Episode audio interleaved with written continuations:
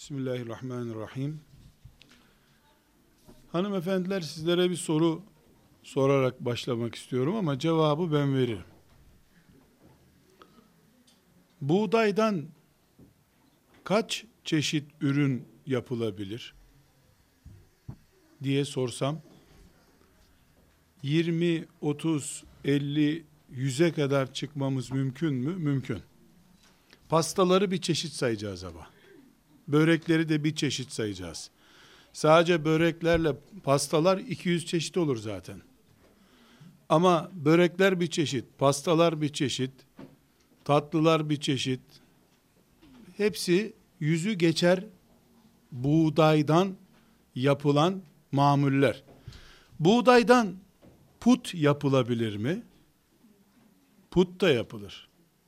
Cahiliyede yaptılar, tapındılar. Şimdi yapılmıyor mu düğünlerde kesilen pastalar put değil mi? Birileri önüne geçip secde ederek saygı gösteriyordu. Şimdiki putların önüne de ellerinde alkışlamak için mumlarla hazır bekleniyor. Bıçak vurdu, başlanıyor. Put dediğin illa Mekke usulü olacak değil, İstanbul usulü de olabilir. Put mu put. Buğdaydan her şey yapılır. İyiliği kötülüğü ayrı. Ama buğday deyince akla gelen pasta değildir hiçbir zaman. Buğdaydan yüz bin çeşit iş yapılsa bile buğday sadece ekmek demektir. Ekmek deyince her insanın aklına buğday gelir. Dünyanın neresinde yaşarsa yaşasın buğdaydan ne yapılır diye sorulduğunda ilk cevap herkes için ekmektir. Sonra pastası gelir. Sonra böreği gelir vesairesi gelir. Buğday yok dediğimizde yokluğunu hesap ettiğimizde de ilk sıkıntımız ekmek olur. Neden? Çünkü biz insan olarak şuna inanıyoruz ki ekmeksiz hayat olmaz, buğdaysız da ekmek olmaz. Pasta, börek işin lüks tarafı. Ya da olsa da olur, olmasa da olur tarafı. Hanımefendiler, bu örneğimin anlaşıldığını düşünüyorum. Hepimizi ilgilendiren ve matematik gerektirmeyen bir örnekti bu. Bunun üzerinden konumuza giriş yapmak istiyorum. Kadın deyince ne anlaşılır? Zinet, bilezik anlaşılır mı? Anlaşılır. Put anlaşılır. Buğdayda olduğu gibi. Hindistan'da Yeni Delhi havaalanından girdik. Çok müstehcen, rezil bir kadın bekliyor orada baktım. Ben canlı zannettim. Meğer heykelmiş. Anadan doğma bir vaziyette. Bu ne rezillik dedim. Sesini çıkarma dediler. Bu yöresel bir put. Buna ibaret ediyorlar dediler. Demek kadına ibaret ediliyormuş. Put oluyormuş kadın. Olmaz diye bir şey yok. Kadından reis olur mu? Olur. Kadından polis olur mu? Olur. Kadından avukat olur mu? Olur. Kadından ev reisi olur mu? Olur. Her şey olur. Buğdaydan ne kadar çeşit oluyorsa kadından da o kadar çeşit olur. Olmaz diye bir şey yok. Ama kadın demek başka türlüsü olmayacak tek alternatifsiz olduğu şey çocuk demektir. Tıpkı buğdayın rakipsiz bir şekilde ekmeğin tek üretim merkezi olduğu gibi. Nasıl ekmek deyince buğday akla geliyor. Diğerleri olmasa da olur canım. Çörek olmasa da olur. Poğaça olmasa ne olacak? Dünyada hiçbir zaman binlerce senedir hayat var. Hiçbir zaman poğaça kıtlığı, açma kıtlığı diye bir şey duyuldu mu? İşte seferberlik yıllarında insanlar karne ile açma almışlar. Açmaları yokmuş. simit karneyle alınmış. Duyuldu mu hiç böyle bir şey? Olması olmaz Allah Allah. Poğaça yok diye kıyamet mi kopacak? Ama ekmek karneye düşünce hayat bitti diye korktu insanlar. Ekmek karneyle alınınca yani fırınlarda ekmek olmayınca evlerinde insanlar ekmek pişiremeyince acaba hayat bitiyor mu diye tereddüt başlar. Bunun için biz diyoruz ki nasıl ekmek buğday, buğday ekmek demektir. Diğer onlarca yüzlerce buğday ürünü olsa da olur olmasa da olur. Buğdaydan tutkal bile yapılıyor biliyorsunuz. Eskiden kitapların arkası buğday hamurundan yapılan tutkalla yapıştırılıyor. Buğday ciltte de kullanılıyor. Buğdaydan putta yapılıyor. Ama her şey ekmeğin etrafında dönüyor. Hanım kardeşler, kadına bakarken, kadın üzerinden yüzlerce sonuç izleyebilirsiniz. Kadından şu olur mu, şu olur mu, şu olur mu diye onlarca, yüzlerce sonuç alabilirsiniz. Hepsi bir kutuya doldurulacak kadar basit işlerdir. Asıl iş kadın olmazsa olmayacak ne varsa odur. Erkeklerin cinsellik ihtiyacı da haram yollarla filan üretilebilir. Allah'tan korkmayan için kadına da ihtiyaç yok. Ama şu var ki haram veya helal Adem'in neslinin devam etmesi için kadından başka alternatif yoktur. Bayan demek, hanım demek, Hristiyanlıkta olsun, Yahudilikte olsun, putperestlikte olsun, bu demektir. Binlerce bayanla ilgili başlık açılabilir, boş ver, boş ver deyip hepsini boş verebilirsin. Boş ver çocuğu diyemezsin. Yüz sene sonra insan kalmaz yeryüzünde çünkü. Kadınlar hoca olmasalar eğri büğrü insanlık devam eder yine. Kadınlar erkeklerin kadınlarla ilgili ihtiyaçlarına cevap vermeseler alabora bolabora bu işler devam eder gene. Ama doğurmazsa kadın insan yok demektir. O zaman biz insanın kadın boyutunu ele alırken o kadının Allah için secde etmesi, Allah'a iman etmesi, cennete girecek kıvamda yaşamasını bir çeşit olarak bir kenara koyalım. Kadının Rabbi ile olan bağı ve Rabbi ile olan sürecinin değerlendirilmesi. Ona girmeyelim.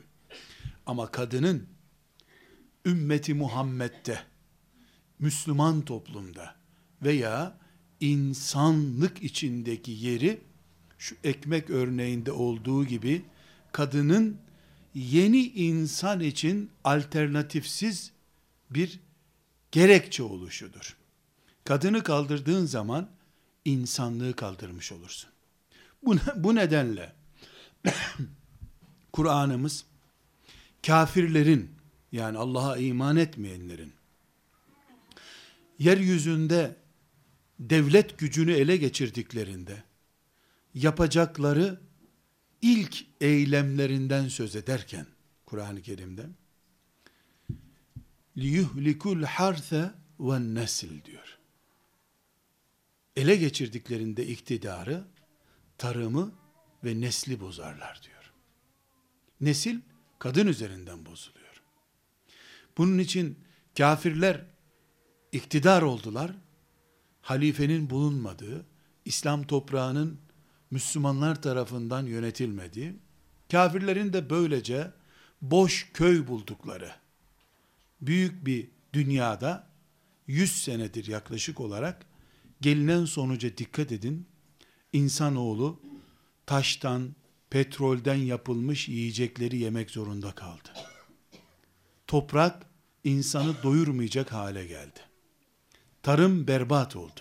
Kur'an'ın mucizesi bu bu toprakta ve İslam topraklarında Napolyon'dan itibaren asker gönderip Müslümanların topraklarıyla ilgili plan projelerini gündeme getirdiklerinden beri 10 cümlelerinden bir tanesi hep kadınla ilgilidir. Önce kadını kurtarmak diye çıktılar piyasaya. Kadını kendinden kurtardılar. Allah'tan kurtardılar akıllarınca. Çünkü şeytan onlara akıl verirken uzun vadeli projelerle böyle boş işlerle uğraşmak yerine gırtlağından insanlığı sıkmanın yolunu öğretti. İnsanlığı gırtlağından sıkarken kadını aldın mı yok ki insanlık sıkmaya da gerek yok artık. Şart elini indirmiş oluyorsun insanlığın. Kökten kazıtmak istiyorsan insanlığı doğurmayan bir kadın nesli icat edersin. Onlar doğurmadıkça insanlık kendiliğinden kurumuş olur. Yaşlandıkça yaşlandıkça gerisi gelmeyecek insanlığın. Bozmak istiyorsan da hormonlu domatesten hormonsuz bir domates üremeyeceği gibi şu suyla bu suyla oynanmış bir mısırdan, patatesten tertemiz Adem Aleyhisselam zamanında yaratılmış bir patates, bir mısır üretilemeyeceği gibi hormonladıkları kafalardan hormonlu nesiller icat ederek akıllarınca Allah'ın dinini yeryüzünde yok etme planına girdiler. Şeytan onlara bu aklı verdi. Muvaffak oldular olmadılar ayrı bir değerlendirme bu. Ama kadını ve tarımı eline alan nesiller veya eline alan güçler istediklerini yaparlar. Çünkü midelere haram girdiği sürece, yenen şeyler haram olduğu veya sorunlu olduğu sürece ve kadın Havva olmadığı sürece, Havva gibi orijinal, Adem'in kaburgasından yaratılmış ve Allah'a secde etmek, kadınlık misyonunu yapmak gibi mukaddes bir görev taşımadığı sürece, yeryüzünde teröre de gerek yok, İsrail'e de gerek yok. Yeryüzünde insanlık kendi kendini yiye yiye bitirecek demektir. Şu anda gelinen noktada budur. Dolayısıyla hanım kardeşler biz kadın konusuna feministmiş, istmiş, bilmem neymiş bu açılardan bakamayız. Biz şeriatçı göz mü, demokratik göz mü böyle bir değerlendirmeye de şu anda girmeyelim. Ama kadına kadın olarak baktığımızda hangi açıdan kadın ekmek değerindedir diye sorduğumuz soruya yeni insan neslinin çoğalması açısından diyeceğiz. Onun dışında hiçbir şey kadının alternatifsizi değildir. Helal veya haram kadının bir alternatifi vardır. Ama insan üretmede tüp bebek de olsa, laboratuvarlarda da yapacak olsan, neticede bir kadınsız yeni insan yoktur. O zaman bizim kadın sorunumuz insanlık sorunumuzdur. Dinimiz İslam da insan dini olduğuna göre Allah insanların üzerinde yaşanan bir din istediğine göre Allah kadın istiyor demektir. Kadını kulu olarak görmek istiyor demektir. Erkeklere de kadın mantıklı yani kadını anlayan bir mantıklı basiret vermek istiyor. Bunun için meşhur peygamber hadisinde Efendimiz sallallahu aleyhi ve sellem ne buyuruyor? Bir mümin erkeğe Allah saliha bir kadın nasip ettiğinde dininin yarısında kurtarmıştır onu. Gerisinde de gayret etsin diyor. Dininin yarısı ne demek? Namaz, oruç, hac bildiğiniz bütün İslam'ı yüzde elli oluştursun. Saliha bir kadın da haccın, Kur'an'ın karşısında yüzde elli oluştursun. Böyle bir mantık olur mu ya? Peygamber mantığı işte bu. Peygamber mantığı. Allah cihattan bunalmış müşrikleri Mekke'de tarumar etmiş peygamber ashabına rahatlamak istiyorsanız evlerinize gidin hanımlarınıza gidin diyor. Peygamber bile aleyhissalatü vesselam onca azametli konumuna rağmen hanımlarıyla rahatlayacağı, onların tatlı sözüyle, onların ev kültürüyle dünya sıkıntılarına karşı teselli bulacağı bir hayatı Allah'tan öğrenmiştir. Bu nedenle biz kadını sadece yani e, evleniyor, erkeklerin e, ihtiyacını karşılıyor, yemeğini yapıyor, çamaşırını yıkıyor gibi bir mantıkla görürsek Bu mantık cariye mantığıdır. Kadını cariye gibi görmektir.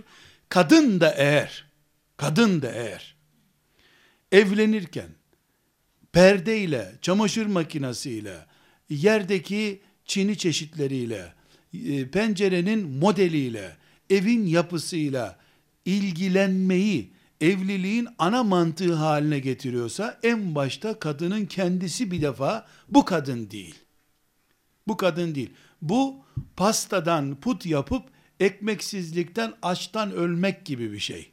Buğdayı, eldeki buğdayı değirmende öğütüp pasta yapıyorsun, çörek yapıyorsun, buğdayı israf ediyorsun. Yarın ekmek yiyemediğin için açlık çekiyorsun. Kadının kendisini tanıması erkeklerin onu tanımasından çok daha önemlidir. Bir kadın mehir isterken mesela erkek adayı yani koca adayından mehir isterken piyasaya çıktığında yani diyelim ki görüşme yapılıyor. İşte hafız olduğu için, işte e, zengin kızı olduğu için, işte e, filanca diploması olduğu için, işte çok iyi börek yaptığı için, işte çok görgülü olduğu için, işte çok güzel olduğu için, yani kadınlar arasında prim yapan, mehir pazarlığında güç konusu olarak kullanılan şeyler, eğer kadının kendisine göre silahsa, yani biz hafız bir kız olarak, işte ilahiyat mezunu bir kız olarak, doktor bir hanımefendi olarak, e, seninle evlilik görüşmesi yapacak çapta değiliz herhalde diye bakıyorsa, bu ise bakışı kadının, bir kere kadın kendisini ikinci sınıf görüyor demektir. Bir kadın, işte bir evlilik görüşmesi yapılırken ya da eşinin ev seçiminde, işte yerdeki kalebodurların rengi şu değil diyebiliyorsa, yani mantığı, üç gün sonra eskiyecek çiniye kalebodura takılıyorsa, şu pencere böyle olmaz, şöyle olmalı diye, üç gün sonra sökülüp atılabilecek ve on bin çeşidi belki bu pencerenin yapılabilecek alternatifler üzerinde çürüyorsa, veyahut da kadın mesela işte filan şehirde yaşarsam olmaz, filan şehire göre bir hayat yaşayacağım deyip, kadın pastaya, açmaya, poğaçaya, yani ekmeğin dışındaki alternatiflere takıldığı zaman kadınlar kadına karşı savaşıyor olması lazım bir defa. Hani kadınlar şu erkeklerden haklarını korumak için bütün dünyada kıyam halindeler ya. Esasen kadınlar kendilerini kadınlardan kurtarmalıdırlar.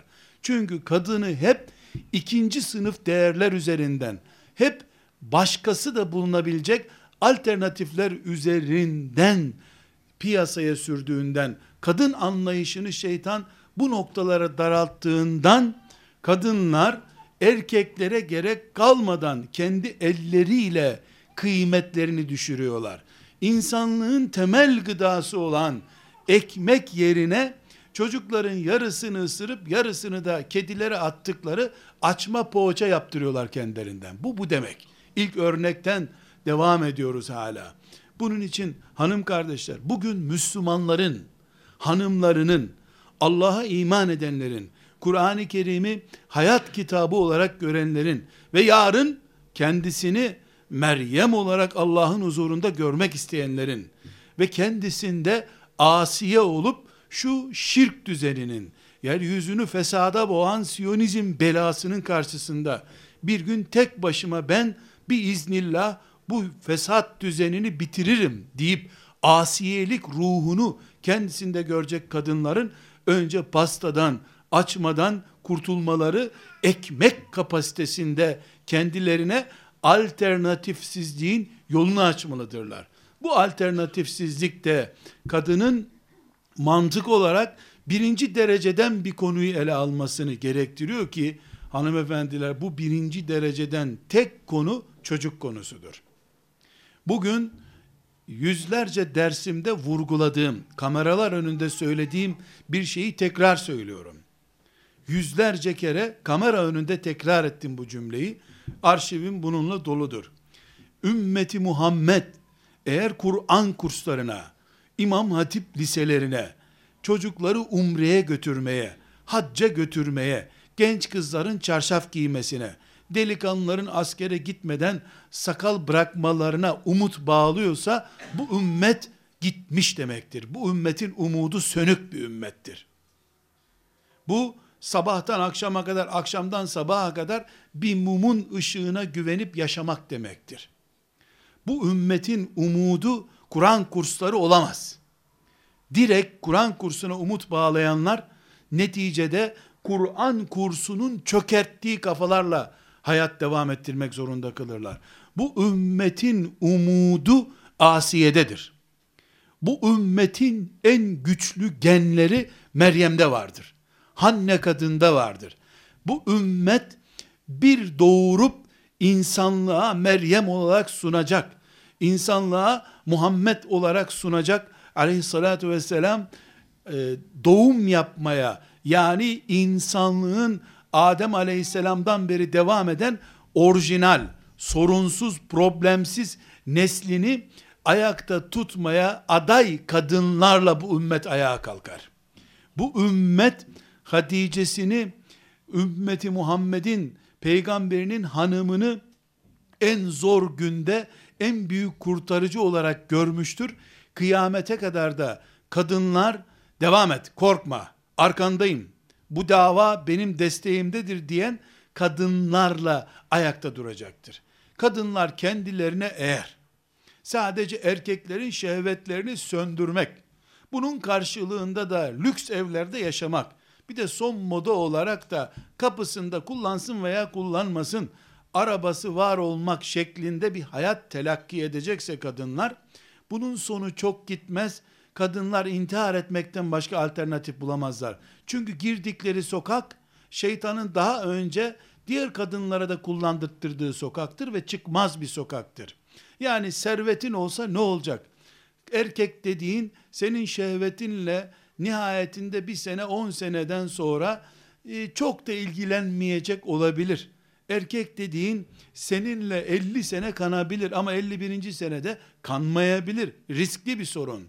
Ama bir kadını kıyamete kadar taşıyacak şey Meryem doğurmaktır. Salih ve saliha bir çocuk doğuran kadın ümmeti Muhammed'in Hatice'sidir. Ümmeti Muhammed'in Sümeyye'sidir. Bu sebeple biz burada bugün bir şeyi gündeme getirmek istiyoruz. Nedir o? Hedeflerimizi ciddi tespit edeceğiz. Bir mümin olarak, insan mümin olarak benim hedefim önce Allah'ın rızasını kazanmak, imanımı gerçekleştirmektir. Bu bir numaralı hedefimdir benim. İnsan nev'inde kadın olarak bulunduğum konumdaki hedefim de benden sonra Allah deyince tüyleri diken diken olan bir insanın annesi iken ben mezara gitmektir. 1, 2, 5, 10, 20 ne kadar verdiyse Allah. Ben ne kadar Allah için ayağa kalkan, Kur'an'ı yaşayan ve yaşatan insanın anası isem, o kadar Allah ayağımın altına cennet koymuş demektir. Bu sadece kuru kuruya doğum yaptığı için, eğer cennet annelerin ayaklarının altına konuyorsa, o zaman Firavun'un anası da herhalde Firdevsi aladadır şimdi. Koca bir ümmetin, insanlığın belası bir adam doğurdu. Doğurmaksa bu, kediler de cennette müstesna yerdedirler. 7-8 doğum yapıyorlar bir seferde. 300 kadın, 300 doğum yapan kadın çok az. Köpekler 8-9 yavru yapıyorlar bir doğuruşta.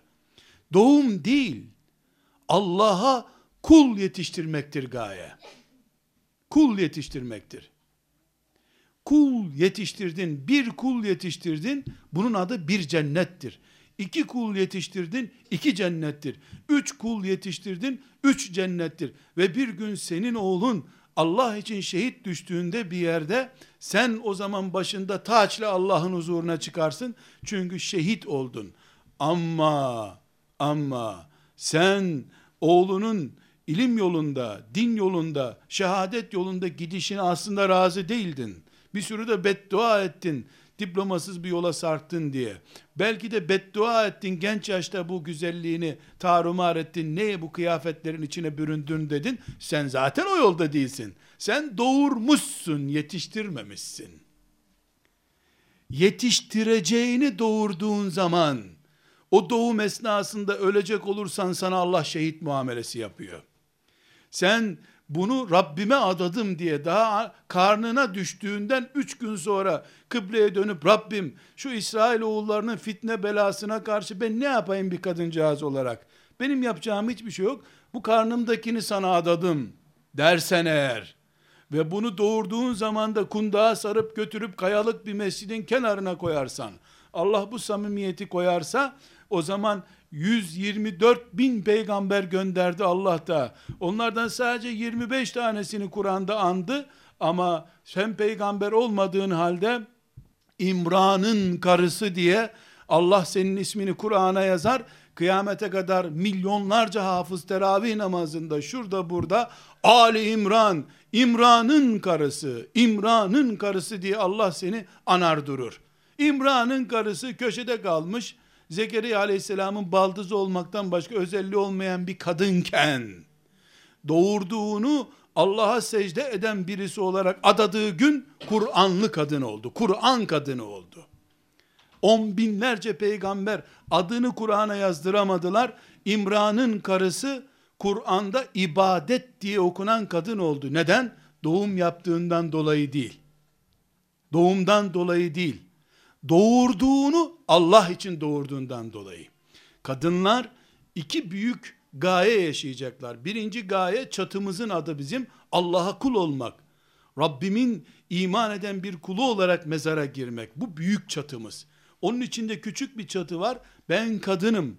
Benim vazifem de Allah'ın bana verdiği ve başkasına vermediği en büyük yetenek ve kabiliyet olan doğurma. Bu doğurmayı Allah'a kul olsun filanca çocuğum, Allah'a secde etsin filanca kızım, Rabbimin Kur'an'ına adamış olayım diye doğurma adağı yaptığın zaman, doğarsa çocuğum sorunsuz hastaneden gelince koç keseceğim, cimri sadakası bu.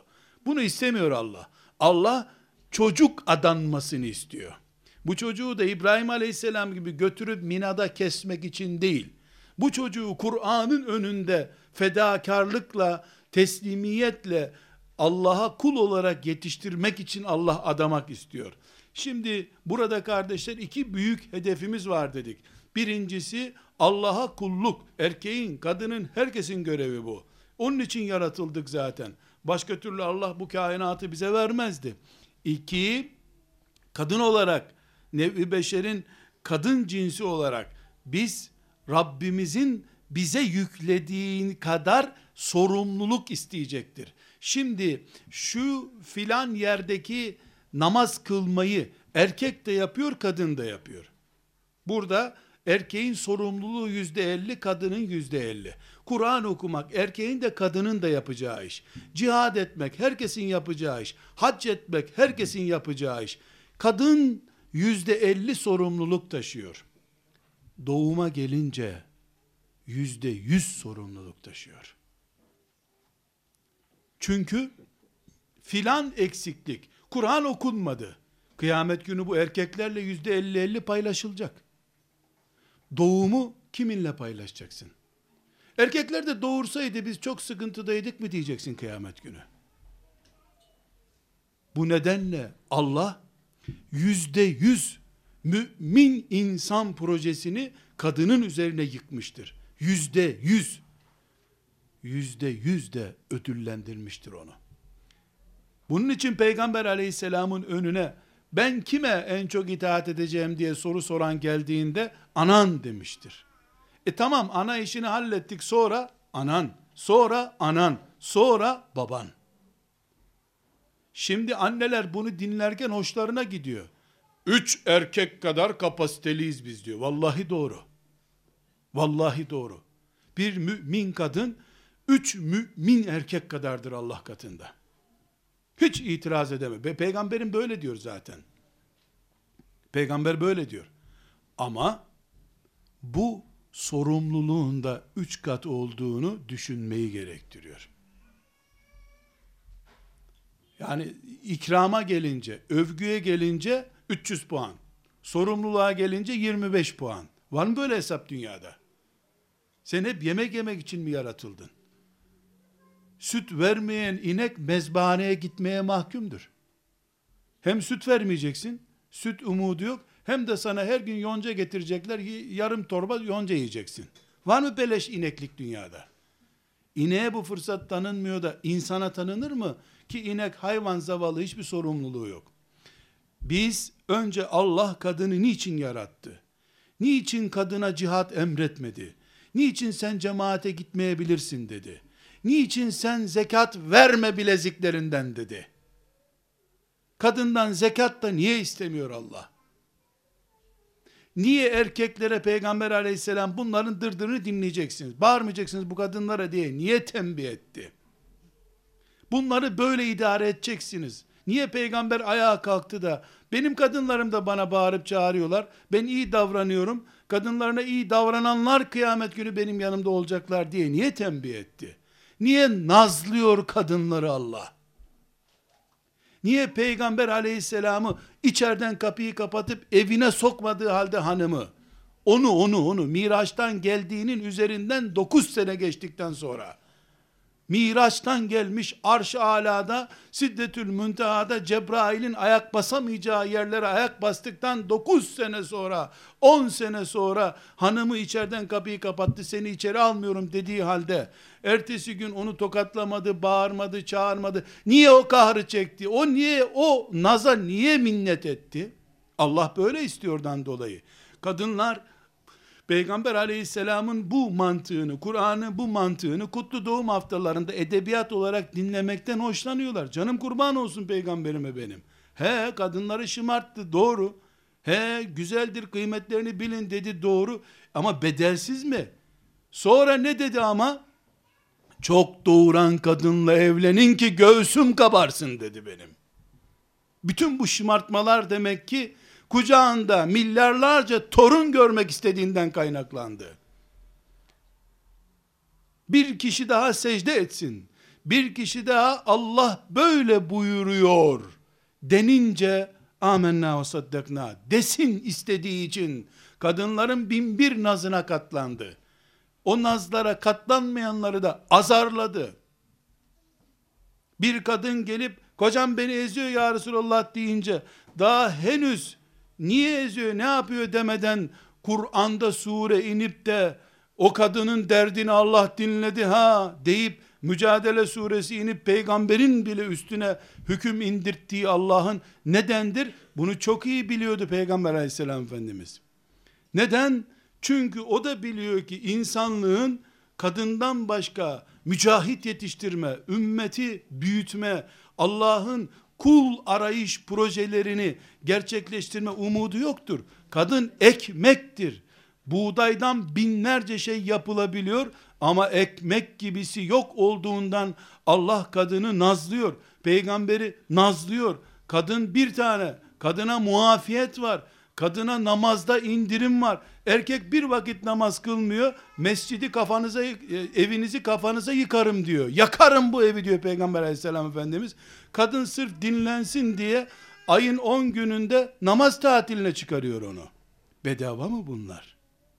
Bedava mı? Kadın çarşılarda dolaşsın diye mi?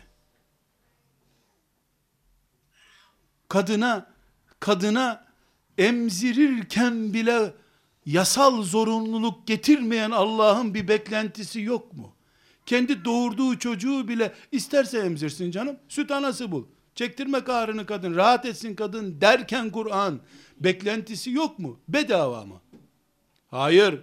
Namazsa namazı erkekler de kılıyor. Oruçsa erkekler de oruç tutuyorlar. Ama erkekler doğuramıyorlar. Erkekler kazara doğursa bile, öyle bir şey olsa bile, uykusunu bölüp on defa çocuğunu emzirmez.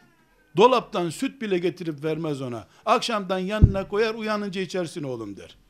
İkiz aylık çocuğu bile Allah anayı yüz kere üç günlük uykusuz da olsa sabaha kadar yüz kere uyansa yüzüncüde bile niye uyumuyorsun demeyecek mantıkta yarattığı için ondan bekliyor bunu Allah.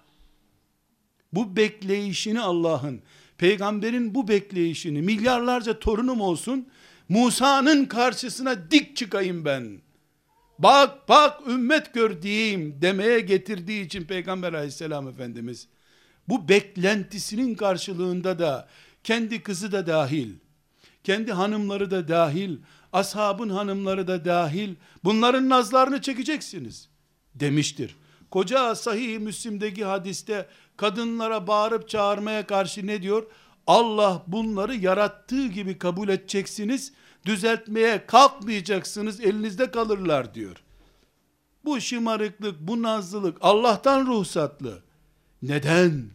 Neden? Bu ki yüz kere uyansa bile Allah'ın kitabıyla amel edecek bir çocuk yetiştiriyorum diye uykusunu bölmeye, annesine aylarca gitmemeye, misafirliğe gitmemeye, her türlü sıkıntıya katlanıyor. Sokakta kedi büyütmek için değil ama.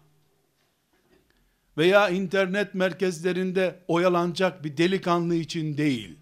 Askere gönderecek bir çocuk işte biz de askere gönderdik gibi övünmek için değil.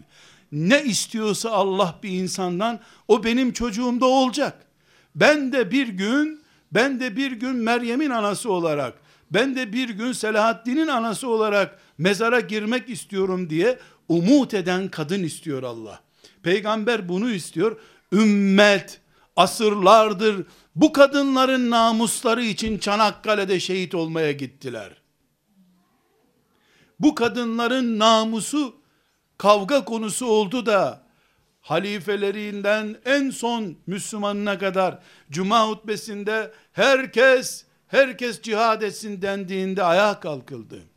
Bağdat işgal edildiğinde Bağdat işgal edildiğinde Haçlılar tarafından bir kısım Müslümanlar tembellik vesaire yaptılar da İbnül Cevzi denen zatın hatıralarından öğreniyoruz. Bir kadın arkadaki saçlarından bir tutam kesmiş, onları örmüş, kesmiş bir karış saçı imama teslim etmiş, caminin İbnül Cevzi'ye teslim etmiş, cuma hutbesinde bunu insanlara göster, ister cihad etsin ister etmesinler demiş. O da hutbeye çıkmış, hutbede Bağdat'ın nasıl işgal edildiğini, ümmeti Muhammed'in ne hallere düştüğünü anlattıktan sonra elindeki saç tutamını kaldırmış, bakın demiş. Bu Müslüman bir kadının saçıdır demiş. Benim elime geldi. Bu saçları kafirler görecek ona göre ister cihad edin ister etmeyin demiş. Halbuki bir kadının saçını örnek olarak bile bir caminin minberine çıkarmak haram olduğu halde namus olarak Müslümanların kadınlarının saçı bile kuaförde görüp çöpe atacakları saçları bile müminleri cihat cephesine götürecek bir şey ve nitekim o camiden herkes bir daha geri gelmemek üzere cepheye gittiler. Bu neyi gösteriyor? Bu ümmet, peygamberi de, ashabı da hala yüzlerce senedir kadınları için savaşıyorlar. Namus kelimesi bu ümmet kadar dünyanın hiçbir zamanında hiçbir yerde mukaddes olmamıştır. Bu ümmetin sarhoşları, kumarbazları bile hanımlarına söğüldüğünde bıçağa sarılmışlardır. Namaz kılanı değil. Namaz kılanı değil. Dikkatinizi çekerim. Anadolu'da insanlar sözlerine güven vermek için sözlerini vallahi billahi diye yemin ederler. Sonra da namusum üzerine yemin ederim der. Bu ne demek biliyor musunuz? Yani Allah ve namus hanımının şerefi, namus hanımının şerefi, o Anadolu Müslümanının gözünde aynı şeyler oluyor demek ki. Bu ümmeti Muhammed'in anaya bakış tarzıdır. Şimdi biz bu mantığın dışında neyi oluşturursak pasta ile uğraşıyoruz, açma poğaça ile uğraşıyoruz demektir. Ekmek başka şey. Hayat ekmek üzerinden döndüğü gibi insanlık da kadının doğumu üzerinden ama kedi mantıklı doğum değil. Asiye mantıklı, Meryem mantıklı doğumu üzerinden yeryüzünde hayat devam edeceği için biz ümmet olarak kadınlarımızı ümmet olarak ailelerimizi bu umutla var ediyoruz. Hanımefendiler, benim peygamberim ne diyor biliyor musunuz? Bir müminin düğününe çağrılıp da gitmeyen Ebul Kasım'a isyan etmiştir diyor.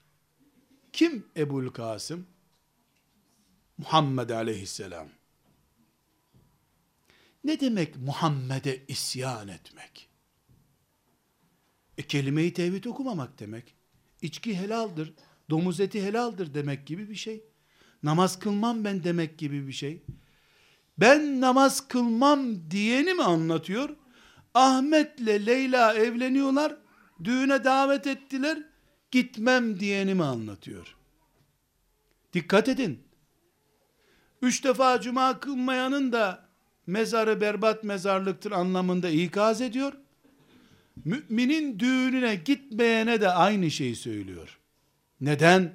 Çünkü sen bunu Ahmet'le Leyla'nın düğünü olarak görüyorsun. Ama o öyle görmüyor. Ümmetim namına bir atölye daha açılıyor. Muhammed Allah'ın elçisidir diyecek bir çocuk çıkacak bir sene sonra buradan diyor. O kendi tesisleri olarak görüyor onu da düğüne gitmeyi emrediyor. Mantık budur. Biz bunun için evleniyoruz. Bunun için erkeğiz. Bunun için kadınız. Bunun için bizim yuvalarımız mukaddestir. Bunun için Musa aleyhisselam sıkışınca, ben çaresiz kaldım Rabbim deyince, evinize dönün, evinizi kıblegah edinin dedi Allah. Şimdi Müslümanlar, evlerine döndüklerinde, psikologla beraber gitme ihtiyacı hissediyorlarsa, eve gidince evden de hemen psikoloğa gitmekten başka bir alternatifi olmuyorsa, vay halimize. Allah bunalınca evlerinize gidin hanımlarınızla oturun diyor. İnsanlar da akıllarına hanımları gelince psikoloğa gidiyorlar. İse eğer vay halimize.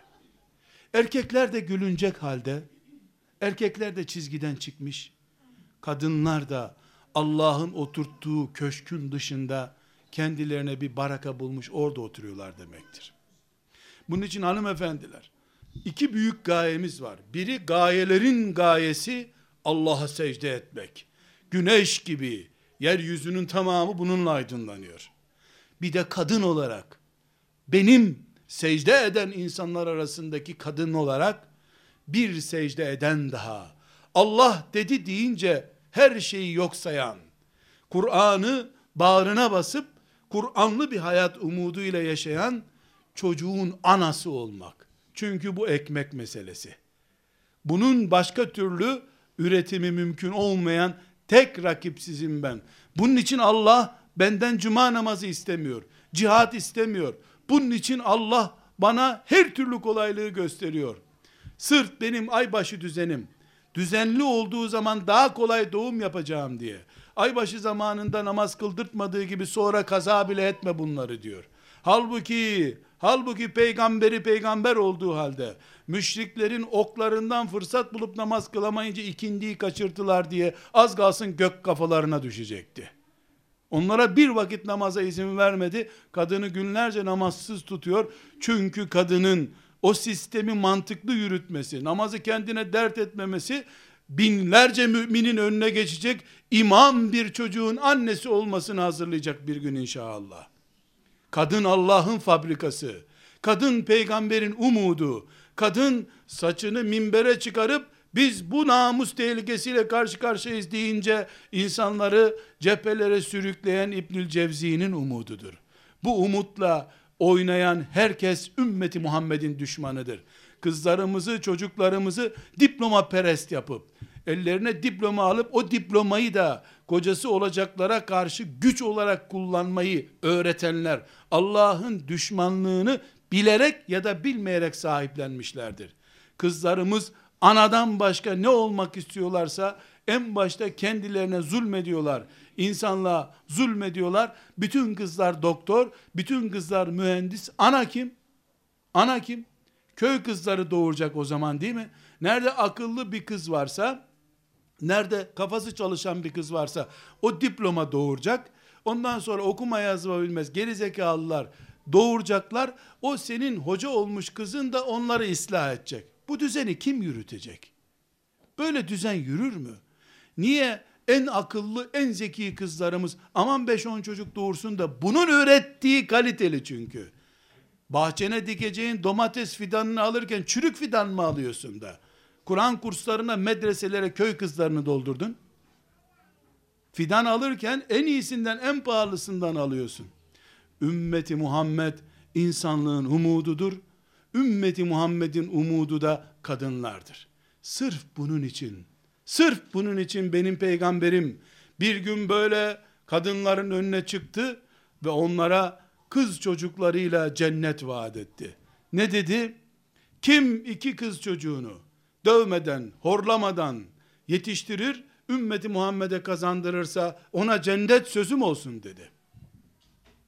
En az 20 tane böyle hadis-i şerif var.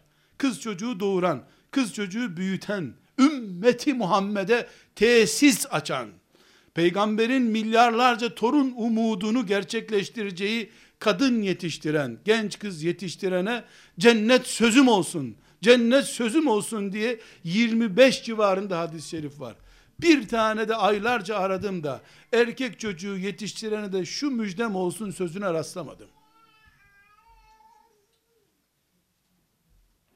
Hepimiz oturup düşünmek zorunda değil miyiz? Taraf mı tuttu Peygamber aleyhisselam? Taraf tutmadı. Onun tarafı Allah tarafıydı zaten. Kimsenin tarafına ihtiyacı yoktu. Gerçekleri konuştu. Bize demek istedi ki yetiştirdiğiniz kadınlar kadar ümmet olacaksınız. Eğer kadınlarınız peygamberin umduğu kadınlar değil, cep telefonu kadınlarıysalar vay halinize sizin. Cep telefonundan mesaj okur, cep telefonundan mesaj gönderir, vakti olursa internete girer, maşallah ne Allah dostu öyle mi diyeceğiz? Kadın sadece kadındır. Ve kadının erkekten büyük düşmanı öbür kadındır. İşte biz saliha çocuk bunun için istiyoruz. Bunun için saliha çocuk annesine mücahide diyoruz. Umudumuzdur. Allah'tan umudumuzu canlı tutmasını ve bizi hayal kırıklığına uğratmamasını diliyorum. Velhamdülillahi Rabbil Alemin.